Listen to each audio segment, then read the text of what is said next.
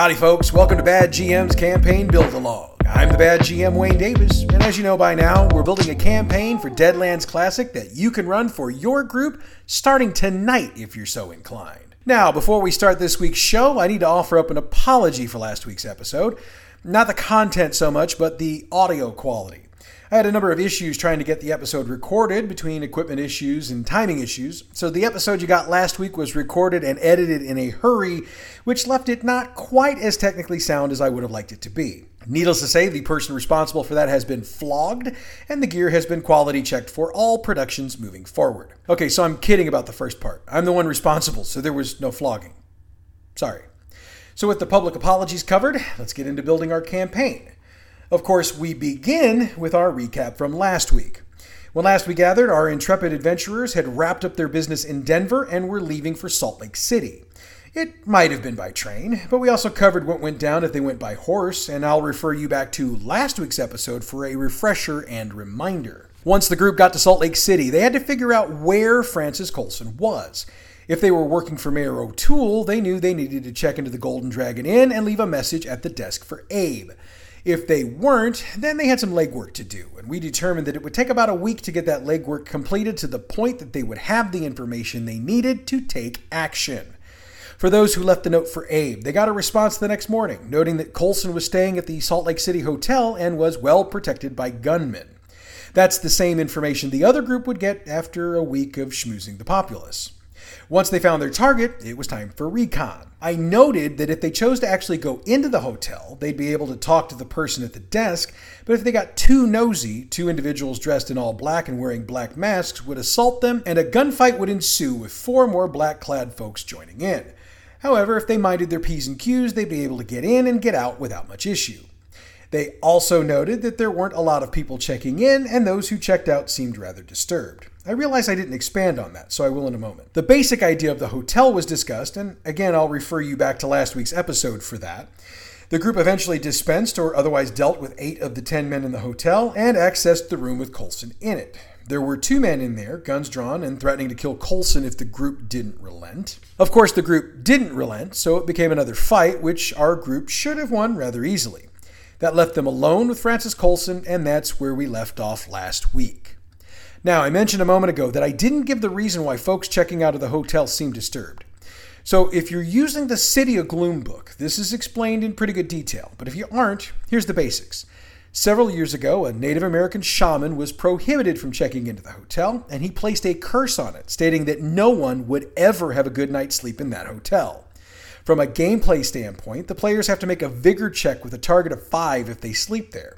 If they make it, they get a decent night's sleep. If they don't, they have nightmares so real that they're unable to sleep, which explains why the folks checking out seem so disturbed. And for the record, the group could have discovered this nugget of information during their information gathering prior to accessing the hotel if they were out gathering information. If they were unfortunate enough to actually be staying there, well, hopefully they made their rolls. Okay, so getting into the build-in portion of the show, let's pick up where we left off last week the group has Colson alone in his room. Obviously, all of the gunshots that went off aren't going to go unnoticed, so the group literally is on the clock to get answers out of Colson and or kill him if they're so inclined to. From a game mechanics standpoint, tell the group you're setting a timer for 30 minutes of real time. This means that any discussion between group members and decision making will be considered as a part of that time.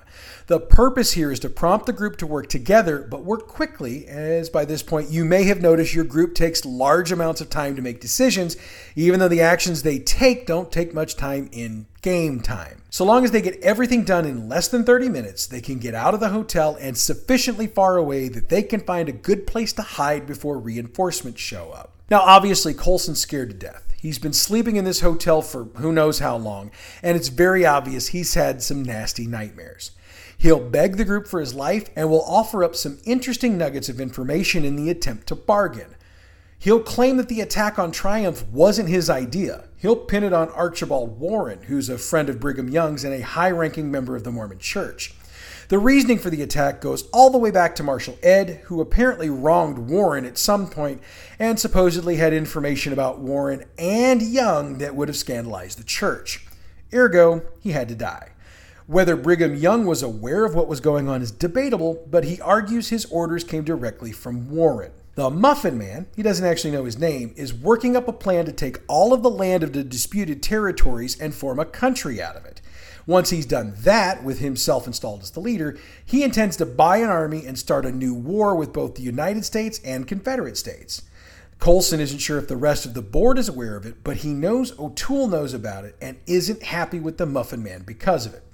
And he calls O'Toole by his name since he knows it. He also shares that someone on the board has connections with the Texas Rangers and has placed a $5,000 bounty on the heads of the group.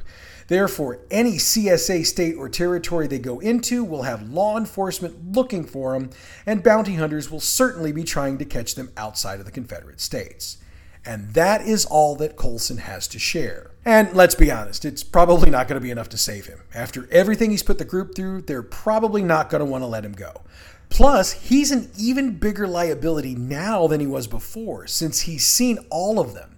He's aware of how they all look, and you know he'll tell the Mormons all about them, which will make getting out of Salt Lake City that much more difficult. So let your group do what they will at this point. We're just not going to get into the details in this part of the show.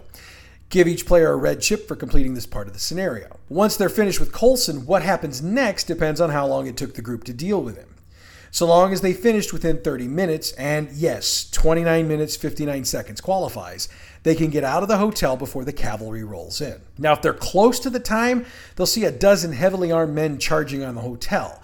However, the group can dart through alleyways and get themselves out of the line of sight fast enough they won't be immediately found. But the desk clerk, if they dealt with him and he lived, will be able to give descriptions of as many group members as he saw, so the group will most likely be wanted in the state of Deseret. If they don't get done in 30 minutes, they're going to be dealing with that group of 12, and this will be a good old fashioned shootout.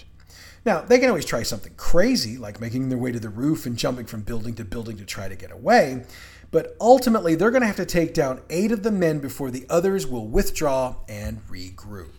Oh, and if you've been using Danites to this point, stop. All 12 men in this group are hired guns, so the gunslinger template will apply to them. Once the group's away, they can head back to the Golden Dragon Inn or whatever hotel they were staying at, so long as it wasn't the Salt Lake City Hotel. At that point, they'll have just about enough time to catch their breath before they need to consider their next steps. Now, they can try to go after Archibald Warren, but they're going to quickly realize that at this point, all they have is Colson's word, and trying to take down a high ranking member of the Mormon church on hearsay would be suicide. Besides, they'll quickly hear that they're wanted, so getting out of town should be their top priority.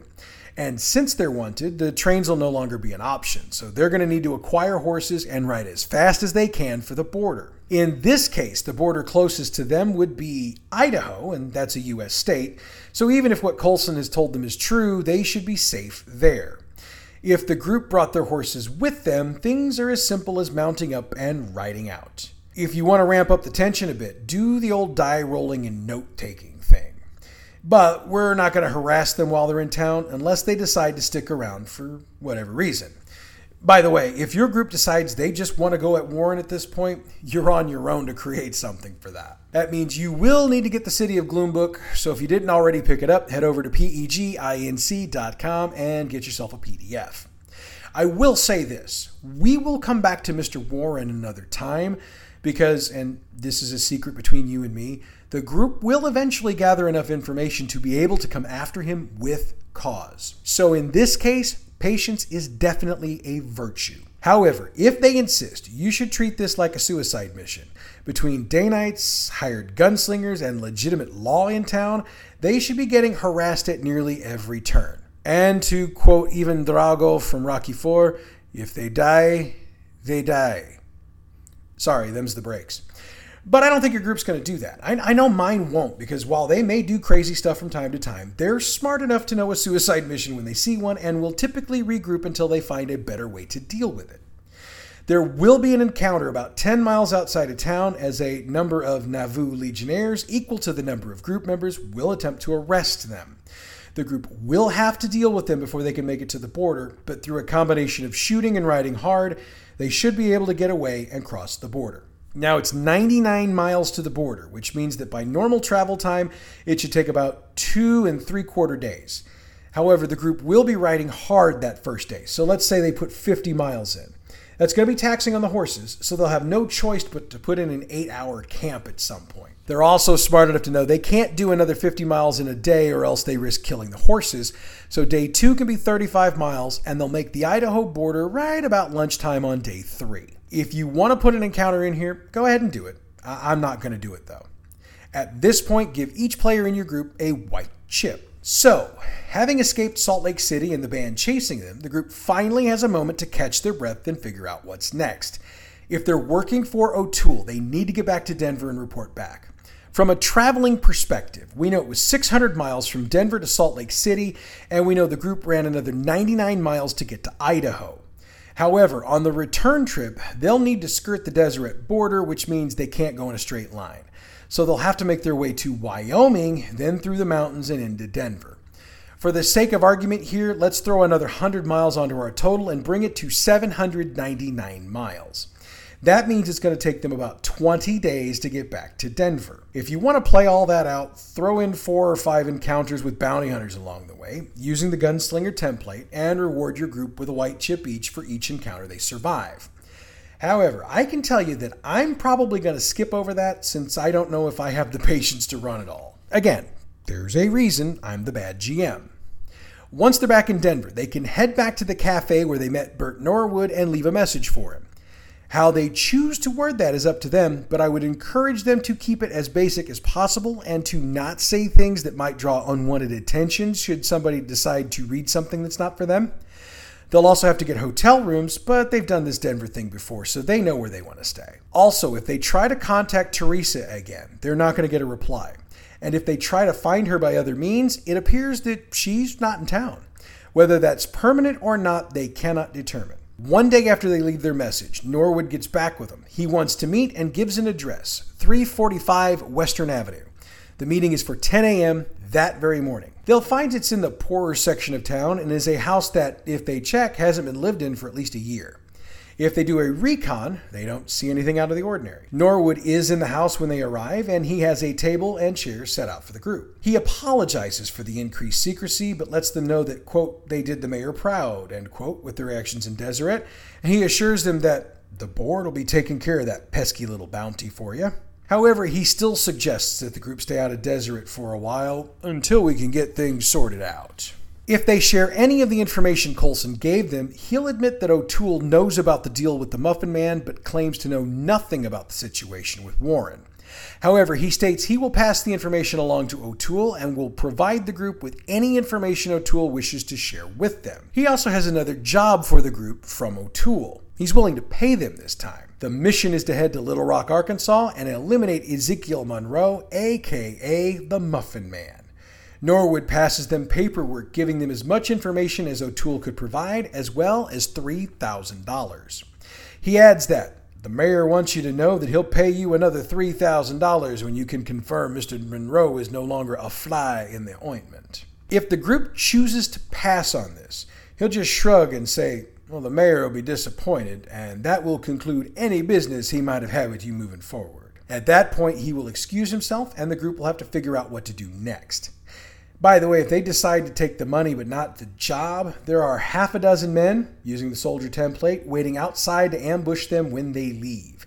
And those guys will get the jump on the group, which means that regardless of the draw, at least one of them will get a shot off before the players can. Play that out, but no chips will be rewarded since the group tried something underhanded and managed to get away with their lives and maybe the money as well. If they're so inclined, they can try to hit O'Toole if they want. Refer back to episode 12, which is where we covered how to hit him in his house. And they'll have to hit him there because without Teresa around to help them, it's the only option they've got.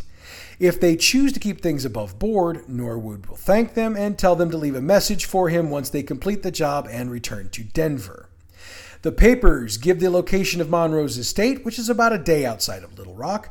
They also provide numbers on his workers, his protection, and gives a few names of friendly observers inside Little Rock that could be utilized for more information. We cover those names when we get further into the Little Rock mission. Okay, if the group already burned their bridges in Denver, then they're going to have to decide what they want to do next. If they didn't already hit O'Toole, they're going to try to do it. If they didn't kill anyone during their previous stint in town, they aren't going to be wanted, so they can get in and get a hotel and plan. Teresa is still not there, so they're going to have to hit him at home. If they killed anyone during their previous stint, they'll have to disguise themselves, sneak into town, and stay in the poor district. Planning will still be the same, but they'll need to be more cautious about being out in public. For that, go with the rolls you feel they need to make to stay hidden and disguised. They might decide to head to Little Rock, and that's going to be first on next week's show, so we'll cover it then. If the group really wants to go to Albuquerque, try to encourage them not to do that since it is a CSA state and therefore their bounty is in full force there.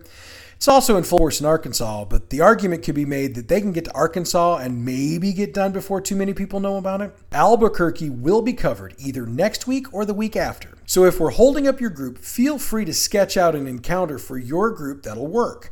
Just create a character you think best defines the butcher, aka Zebediah Thomas.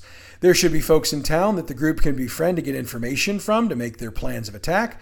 Also, there will be Texas Rangers and bounty hunters looking for them, so keep that in mind as well.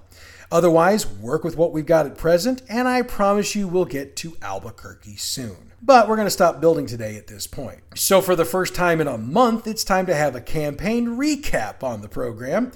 Of course, before we can pick up where we were last week, we need to recap what the group did the last time we got together.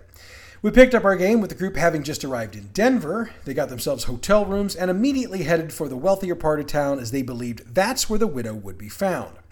After a lot of searching, Scott finally just called out, Okay, we're here. Show yourself. As if on cue, a young boy approached him and asked his name. Once he gave it, the boy handed him a letter and told him that it was for him. It was from the widow, and she provided an address for a meeting the following morning. The group checked out the provided address, and it was in a gated, very exclusive part of town. They then ran errands, did some drinking, and gambled a bit. Scott did something very specific. He bought some cigars and then went and had a vest made with pockets for the cigars. Through their drinking and carousing, they noticed someone wearing the uniform of a high ranking member of the Colson Corporation, and Scott and Gabe recognized him from their meeting with Francis Colson. They followed him and were ultimately able to corner him and get some information. It was Philip Conway, who was the quartermaster for the corporation. He told the group he was supposed to be in hiding and awaiting word from Colson, but he got bored and needed a drink. They tried to get him to kill himself because of what he was responsible for, but he wouldn't do it, and they got him ultimately to decide to change his ways and better the world, and he left. Next up, they went to their meeting, and by the way, Scott informed me what that vest was actually for when he was on his way to the meeting. He told me that he had put dynamite into those pockets that had been sewn into the inside of it, had all of the det cord tied together, and had it where he could just light it from his pocket. Yes, ladies and gentlemen, it was a suicide vest. After a test of the butler involving drinks, the widow herself joined them. There was a lot of tension early on, and she acknowledged that she knew they wanted her dead. However, she told them a lot of things that changed her mind. Ultimately, she informed them that the deputy she killed north of Tucson was a serial killer from Kansas City. The cowboys she poisoned were very bad men. The associates of Colson's that she killed were also very bad men. She concedes that she was once an associate of Colson's, but can't be anymore because of his actions. She acknowledges triumph and tells the group she was trying to get there ahead of Colson to try to stop it. She destroyed the compound when she failed, hoping she got Colson. However, she was quickly aware she had failed at that as well. During the course of the conversation, she let it be known she has a very old Manitou in her head and has been around since around the fall of the Roman Empire. She's made it her unlife's mission to go around the world and try to eliminate as much evil as she can from it. She also admitted that she needs to leave the country because she's been here too long, but she needs to see Colson die before that can happen. She and the group make a deal. They take out Colson, and she provides them with a $5,000 line of credit with Smith and Robards. She also gave Gabe $39,500 of his money back, and Gabe was just fine with that. She's also going to try to get them some sort of protective talismans. She gave them an idea of which hotel to check out to find Tobias Allen, who we know as Colson's right hand man. Specifically, she told them to get the key to the safety deposit box that Allen holds. She finished her part of the deal by telling them to leave her a message at a local cafe when they're finished and she'll bring their payment. One more note. As they left, Scott held his hands to the ground outside the house and he felt an evil unlike anything he'd ever felt. In fact, he barely avoided a disaster for himself. So that's where we left off last session. So, as we start this week, the group is leaving the area of the widow's home and headed for the hotel to go after Tobias Allen. They know what hotel he's staying at thanks to the information provided to them by the widow, and they manage to catch a glance at him as he's coming out of the hotel and heading across the street to a restaurant. Rather than cause some sort of scene in the street, the group decides to let him get inside, get seated, and get served. Then they enter. In fact, they got inside just as Tobias Allen was having a glass of wine poured at his table. Needless to say, when he saw Scott and Gabe sitting at his table, he lost his appetite.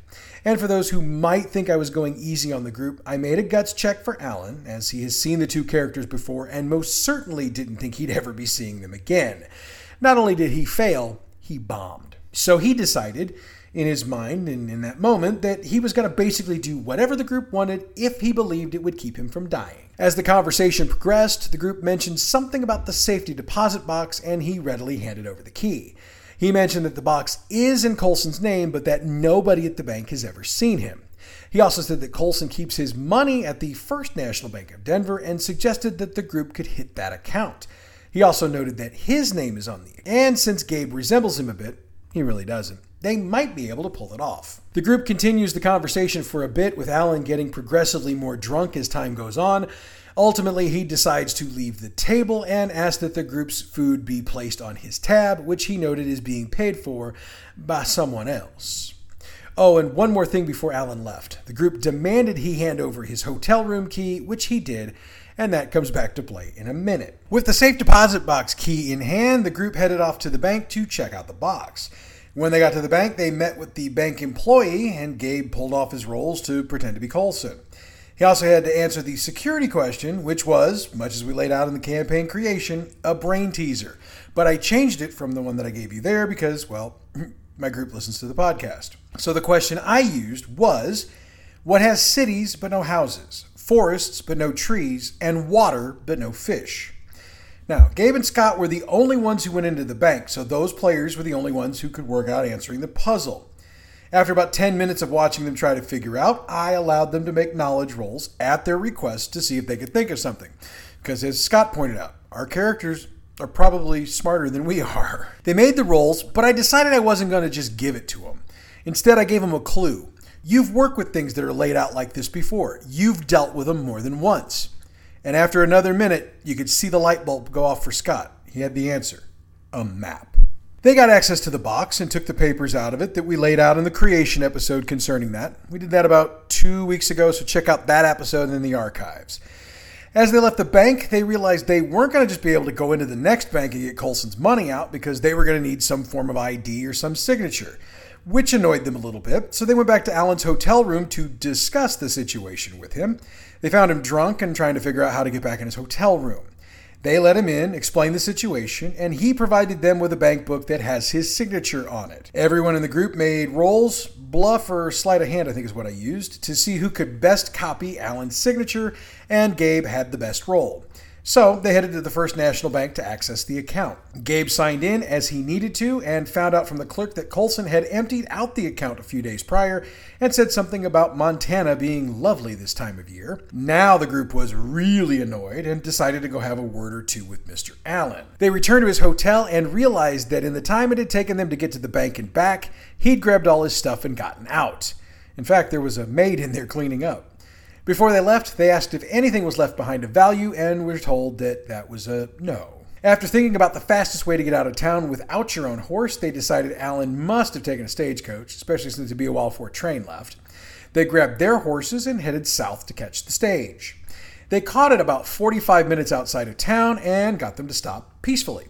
They asked Allen to get out and brought him up to speed on what had happened. Allen apologized, but insisted he didn't know about Colson emptying the account. He swore up and down that he had no clue. And insofar as Montana, he stated that there was no way Colson would go to Montana because he wouldn't sit in a saddle for 600 miles to do that. As he put it, Colson's more of a train fellow. He hinted Salt Lake City might be a place he'd go, but he wouldn't swear on it. Satisfied Allen didn't set him up, they allowed him to get back in the stage, apologized to everyone for the delay, and went back to town. Deciding they needed more information, they left a message for the widow, who replied with a time and a location to meet at. For the record, the meet spot was the cafe we'd laid out for Teresa's meeting with the group a couple weeks ago. She agreed with Allen's assessment of the situation. There's not a chance Colson went to Montana. Salt Lake City would be the more likely choice due to previous business she'd heard hints about with the Mormons.